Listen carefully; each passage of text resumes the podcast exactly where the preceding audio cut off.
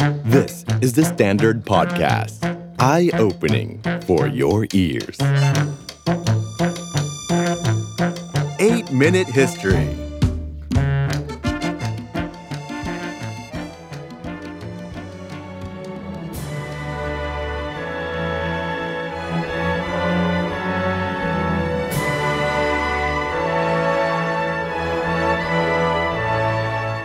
ประวัติศาสตร์ 8 นาทีในวันนี้นะครับ เรายังคงพูดถึงประวัติศาสตร์ของการเริ่มต้นและการจบลงของนโยบายการกีดกันชาติพันธุ์หรือว่า Apartheid ครับ ความเดิมตอนที่แล้วจบลงที่การก้าวขึ้นมาสู่อำนาจของนายกรัฐมนตรีเจ้าของฉายาจระเข้ยักษ์ หรือ Die Groot Krokodil พีเตอร์วิลเฮมโบธา PW โบธาซึ่งได้รับแรงกดดันมากมายมหาศาลทั้งจากความรุนแรงภายในประเทศ แรงกดดันจากประชาคมนานาชาติ รวมถึงโครงสร้างประชากรของคนผิวขาวในแอฟริกาใต้ ที่ลดลงจาก 20%เหลือเพียงแค่ 16%ทำให้เขาตระหนักว่า ณเวลานี้การปรับนโยบายให้อ่อนโยนลงเป็นสิ่งที่มีความจำเป็นเร่งด่วน นอกจากนี้คงจะต้องมีการพิจารณาถึงโทษของเนลสันแมนเดลากันด้วย หนึ่งในนโยบายที่เขาเดินหน้าท่ามกลางหลากหลายนโยบาย ก็คือการพิจารณาการปล่อยตัวเนลสันแมนเดลาซึ่งณเวลานั้นรับโทษมาแล้วถึง 21 ปี โดยขอให้แมนเดลาเพียงแค่ยอมรับข้อหาเกี่ยวกับความรุนแรง แต่ก็ไม่น่าแปลกใจครับ ที่คำให้การของเนลสันแมนเดลาซึ่งณเวลานั้นเป็นคำให้การผ่านการอ่านของบุตรสาวของเขาซินซี่แมนเดลาโดยเนลสันแมนเดลาตอกย้ำว่า ความรุนแรงนั้นมันล้วนแต่เกิดมาจากความไม่เป็นธรรมของนโยบายอาร์พาไทถ้าสังคมนั้นมีความเป็นประชาธิปไตยที่สมบูรณ์ มีความเท่าเทียม ความรุนแรงเหล่านั้นก็คงจะไม่เกิดขึ้น สิ่งนี้เองเป็นเหมือนการปฏิเสธในการที่จะออกมาจากเรือนจำและทำให้สถานภาพของแมนเดลานั้นแข็งแกร่งขึ้นอีกมาก แต่กระนั้นครับ P.W. b o t a เดินหน้าในการผ่อนปลนนโยบายต่างๆ มากมาย เช่น การผ่อนปลนให้โลกภายนอกสามารถติดต่อเนลสันแมนเดลาได้เป็นครั้งแรก แต่ยังถือได้ว่าเป็นการผ่อนปลนที่น้อยไปกว่าคำเรียกร้องของคนแอฟริกันผิวสี ที่ต้องการเห็นการปล่อยตัวออกมา นอกจากนี้ยังมีการผ่อนปลนกฎหมายหลายฉบับครับ ด้วยความจำเป็นทำให้เขาจะต้องพูดกับคนผิวขาว เพื่ออธิบายการผ่อนปลนกฎหมายเหล่านี้ ว่าคนผิวขาวณเวลานั้นต้องยอมรับมันให้ได้ ถ้าไม่เช่นนั้นก็คงจะต้องตาย อันเป็นการแสดงถึงความจำเป็นอย่างยิ่งยวดครับในการที่คนผิวขาวต้องยอมรับการเปลี่ยนแปลงไปด้วย ต่อมาในปี 1989 จระเข้ยักษ์ P.W. โบธาเสียชีวิตกระทันหันด้วยอาการเส้นเลือดแตกในสมองท่ามกลางความขัดแย้งที่ยังคงตึงเครียดอย่างรุนแรง และความต้องการของคนผิวขาว ในการที่จะใช้กำปั้นเหล็กในการปกครองชาวแอฟริกันผิวสีต่อไปด้วย และในปีนั้นเองครับแอฟริกาใต้ได้นายกรัฐมนตรีคนใหม่ ที่มีชื่อว่าเฟรเดริกวิลเลมเดอเคลิร์กก้าวเข้าสู่อำนาจที่ Groote Schuur หรือว่าชื่อทำเนียบรัฐบาลของแอฟริกาใต้ แน่นอนว่าเวลานั้นคนผิวขาวเองครับ ต้องการเห็นนโยบายที่แข็งกร้าวขึ้น แต่ขณะเดียวกัน F.W. de Klerk กลายเป็นเป้าหมายของคนผิวสีในการกดดันประท้วง เพื่อให้ได้มาซึ่งความเท่าเทียมกัน แต่สิ่งที่เขาทำถือว่าเซอร์ไพรส์คนทั้งโลกครับ เพราะเขามีการปล่อยตัวเนลสันแมนเดลา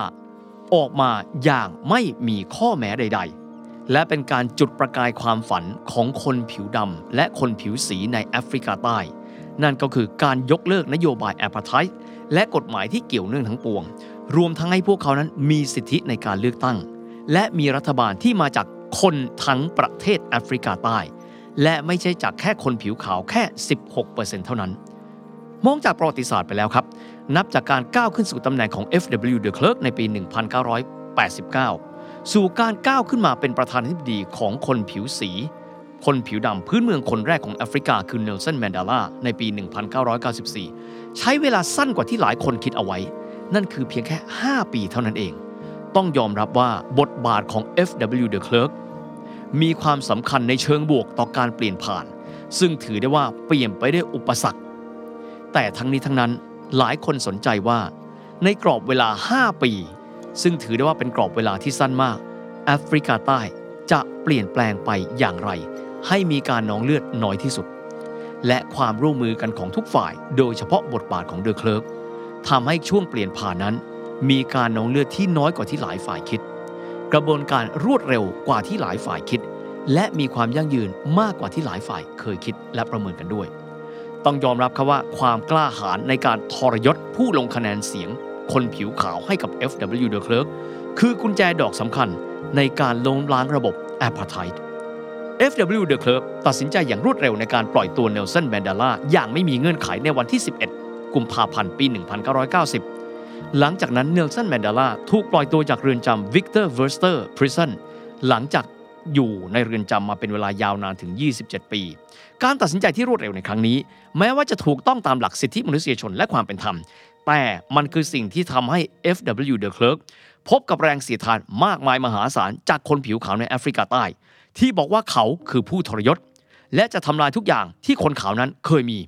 ในขณะที่คนผิวดำเองไม่มีความไว้เนื้อเชื่อใจในตัวเขาแม้แต่น้อย แม้แต่เนลสันแมนเดลาที่ถูกปล่อยตัวออกมาก็ยังไม่เชื่อใจ de Klerkขณะเดียวกันก็ไม่น่าแปลกใจ ที่ตัวเขาเองคือ de Klerk จะไม่เชื่อใจใครทั้งสิ้น ดังนั้นบุคคลที่ขับเคลื่อนการเปลี่ยนแปลงจึงมีแต่ตัวเขา และคณะรัฐมนตรีคนผิวขาวที่อยู่กับเขาเพียงแค่ไม่กี่คน ที่เขาจะต้องทำให้มันจบ เพื่อคนแอฟริกาใต้ ทุกคนไม่ว่าจะเป็นผิวสีใดก็ตาม หลังจากการปล่อยตัวเนลสันแมนเดลาพรรค ANC หรือว่า African National Council ของเขา กลับมามีบทบาทอย่างเปิดเผย และเข้มแข็งอีกครั้งหนึ่ง เพราะกฎหมายเปิดโอกาสให้กลับมาทำกิจกรรมทางการเมืองอีกครั้งหนึ่ง กระบวนการเจรจาต่อรองเพื่อนำไปสู่การอยู่ร่วมกันอย่างสันติ เริ่มต้นขึ้นในปีนั้น 1990 ที่มีการวางอยู่บนพื้นฐานคือการเปลี่ยนผ่านไปอย่างสันติ ด้วยหลักการเสียงข้างมากของคนทุกคน ถึงแม้กระบวนการต่างๆ ในการนำไปสู่มิติใหม่ของแอฟริกาใต้ จะเดินไปอย่างเป็นขั้นเป็นตอน และวางอยู่บนพื้นฐานของหลักแห่งความเท่าเทียม หลักของสิทธิมนุษยชนและเสียงข้างมาก ซึ่งจะนำไปสู่การยกเลิกกฎหมายการแบ่งแยกหรืออพาร์ไทด์ที่จบลงในวันที่ 17 มิถุนายนปี 1991 แต่กระนั้น ความขัดแย้งนอกวงเจรจาเป็นไปอย่างดุเดือดมากขึ้น มากขึ้นเรื่อยๆ ทั้งจากฝ่ายเจ้าหน้าที่เอง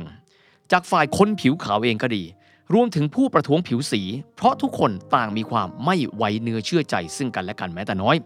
แม้ว่า de Klerk เองจะยืนยันเสมอว่า เขาไม่เคยสั่งการให้เจ้าหน้าที่ใช้ความรุนแรง ระดับเสียเลือดเสียเนื้อแม้แต่ครั้งเดียว และไม่เคยเกินเลยไปกว่าการควบคุมสถานการณ์ให้สงบตามกฎหมาย และการใช้กฎหมายอย่างเคร่งครัด แต่กระนั้น de Klerk เอง ถูกวิพากษ์วิจารณ์จากนักสิทธิมนุษยชนว่า เขาอยู่เบื้องหลังการใช้ความรุนแรง ที่นำไปสู่การเสียชีวิตในการปะทะครั้งสำคัญสำคัญ การสังหารหมู่ของเจ้าหน้าที่ในพื้นที่หลากหลาย เช่นพื้นที่บิชโชฮาวเทง ควาอุมเปนซาแต่ไม่ว่าจะอย่างไร การเจรจาสามารถลุล่วงได้ และเดินหน้าสู่การยกเลิกนโยบายอาพาร์ไทด์จนกระทั่งสำเร็จในขั้นตอนนิติบัญญัติ และเดินหน้าสู่การเลือกตั้ง โดยที่มีพรรคการเมืองหลายพรรคโดยที่คนผิวสีนั้นมีสิทธิ์ในการเลือกรัฐบาลของตนเอง ในปี 1993 ครับ ก่อนที่จะมีการเลือกตั้งทั่วไปครั้งประวัติศาสตร์ de Klerk คนผิวขาวที่มีความกล้าหาญในการทำสิ่งที่ถือเป็นการทำลายพื้นฐานอำนาจของตัวเอง และชาติพันธุ์ของตัวเอง ได้รับรางวัลโนเบลสาขาสันติภาพ คู่กันกับเนลสันแมนเดลา เป็นเสมือนเสียงปรบมือที่มอบให้กับความเสียสละ และความกล้าทางจริยธรรม ที่โลกมอบให้กับ F.W. de Klerk และในที่สุด แอฟริกาใต้ก็เขียนประวัติศาสตร์หน้าใหม่ในวันที่ 27 เมษายน ปี 1994 เมื่อประเทศแอฟริกาใต้ จัดการเลือกตั้งแบบที่ประชาชนกว่า 20 ล้านคน ไม่ว่าจะเป็นผิวสีใด ชาติพันธุ์ใด มีสิทธิ์ในการเลือกตั้งสมาชิกสภาผู้แทนราษฎรของตัวเองได้ และสามารถที่จะกำหนดชะตาชีวิตของตนเองได้สักที เที่ยงคืนของรอยต่อระหว่างวันที่ 26 และ 27 เมษายนของปีนั้น 1994 ธงชาติเดิมของแอฟริกาใต้ ถูกชักลงจากเสาธง ในขณะที่เพลงชาติเดิมดีสเตมเริ่มต้นถูกร้องขึ้นเป็นครั้งสุดท้าย ก่อนที่ประเทศแอฟริกาใต้จะมีการชักธงชาติใหม่ อันเป็นธงชาติสีรุง้ง และร้องเพลงชาติใหม่ อันเป็นเพลงชาติที่เป็นภาษาท้องถิ่นของพวกเขา ที่มีชื่อว่า Nkosi Sikelel' iAfrika ขอพระเจ้าประทานพรให้แก่แอฟริกาด้วย ผลการเลือกตั้งไม่น่าประหลาดใจพรรค ANC ของเนลสันแมนเดลาได้คะแนนเสียง 62.65%แต่ก็ยังถือว่าน้อยกว่า 2 ใน 3 ของเสียงทั้งสภา ซึ่งจะเป็นการปลดล็อกให้พวกเขาสามารถเขียนรัฐธรรมนูญฉบับใหม่ได้ทั้งหมด แต่กระนั้น ด้วยจำนวนสสในสภา 252 คนจาก 400 คนทำให้ณเวลานั้นพรรค ANC กลายเป็นพรรคนำทางการเมือง ในขณะที่พรรคคนผิวขาว ถึงแม้ว่าจะได้คะแนนเสียงจากคนผิวขาวเอง และคนผิวสีบางกลุ่ม ซึ่งได้ประโยชน์จากนโยบายอาพาไทยกลายมาเป็นพักฝ่ายค้านอย่างเต็มรูปแบบและอย่างเป็นทางการ นอกเหนือไปจากนี้ ยังได้มีการตัดสินใจในการที่จะทำการเลือกตั้งท้องถิ่นเพิ่มเติมขึ้น ซึ่งแน่นอนว่าพรรค ANC นั้น กวาดพื้นที่มากมายหลากหลายไป ในขณะที่พรรค NP หรือพรรค National Party นั้น สามารถชนะการเลือกตั้งได้แค่เพียงในบางพื้นที่เท่านั้น เช่น Western Cape และก็พื้นที่ควาซูลูนาตาล ในวันที่ 10 พฤษภาคมปี 1994 เนลสันแบนดาลา ได้เข้าทำการสาบานตนในฐานะประธานาธิบดีแอฟริกาใต้คนใหม่ และณจุดนั้นคือจุดเริ่มต้นของรัฐบาลแห่งความสามัคคีของคนทั้งชาติสำหรับคณะรัฐมนตรีในชุดนั้น มีสมาชิกของพรรค ANC 12 คน และก็มีพรรคฝ่ายค้านเข้ามาร่วมในคณะรัฐมนตรีด้วย 6 คนด้วยกัน นอกจากนี้ยังได้มีการแต่งตั้งรองประธานาธิบดี ซึ่งเป็นคนผิวขาว 1 คน และคนนั้นไม่ใช่ใครที่ไหน ก็คือประธานาธิบดีผู้เสียสละ F.W. de Klerk เป็นหนึ่งในสองรองประธานาธิบดี ภายใต้ประธานาธิบดีที่มีชื่อว่าเนลสันแมนเดลาต้องยอมรับว่าการเปลี่ยนแปลงที่ถือว่าเสียเลือดเสียเนื้อ น้อยกว่า สั้นกว่า และยั่งยืนกว่าที่หลายฝ่ายประเมินกันเอาไว้ ส่วนหนึ่งเป็นเพราะทัศนคติและความตั้งใจของทุกฝ่าย ที่เรียนรู้ที่จะอยู่ร่วมกัน ทิ้งอดีตเอาไว้เบื้องหลังอย่างสมบูรณ์แบบ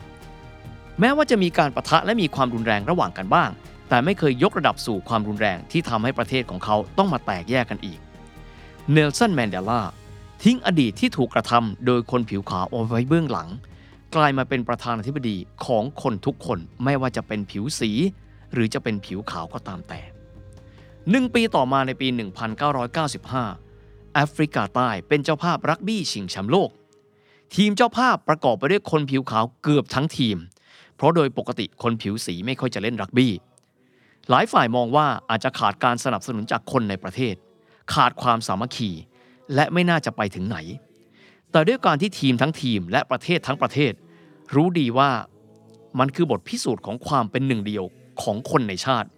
ทั้งผู้เล่นผู้ชมในสนาม คนทุกคนในแอฟริกาใต้ ที่สุดด้วยการรวมใจในครั้งนั้น พวกเขาคว้าแชมป์โลกเป็นครั้งแรกด้วยการเอาชนะนิวซีแลนด์ และกลายมาเป็นแชมป์โลกของรักบี้ในครั้งที่ตนเองนั้นเป็นเจ้าภาพ ภาพกัปตันคนผิวขาว François Pienaar ชูถ้วยแชมป์โลกโดยมีประธานธิบดีผิวสี คือเนลสันแมนเดลาสวมเสื้อทีม Springboks หรือเสื้อทีมชาติแอฟริกาใต้ มอบถ้วยแห่งชัยชนะ ยินดีกับทีมทั้งทีม เสียงเชียร์ของคนแอฟริกาใต้ ทั้งผิวดำผิวขาว ผิวสี ชาติพันธุ์ต่างๆ ที่ร่วมกันเชียร์ทีมชาติทีมเดียวกัน มันตอกย้ำคำว่า ทุกคนสามารถอยู่ร่วมกันได้ everybody can live as one ขอพระเจ้าประทานพรให้แอฟริกา God bless Africa Nkosi Sikelel' iAfrika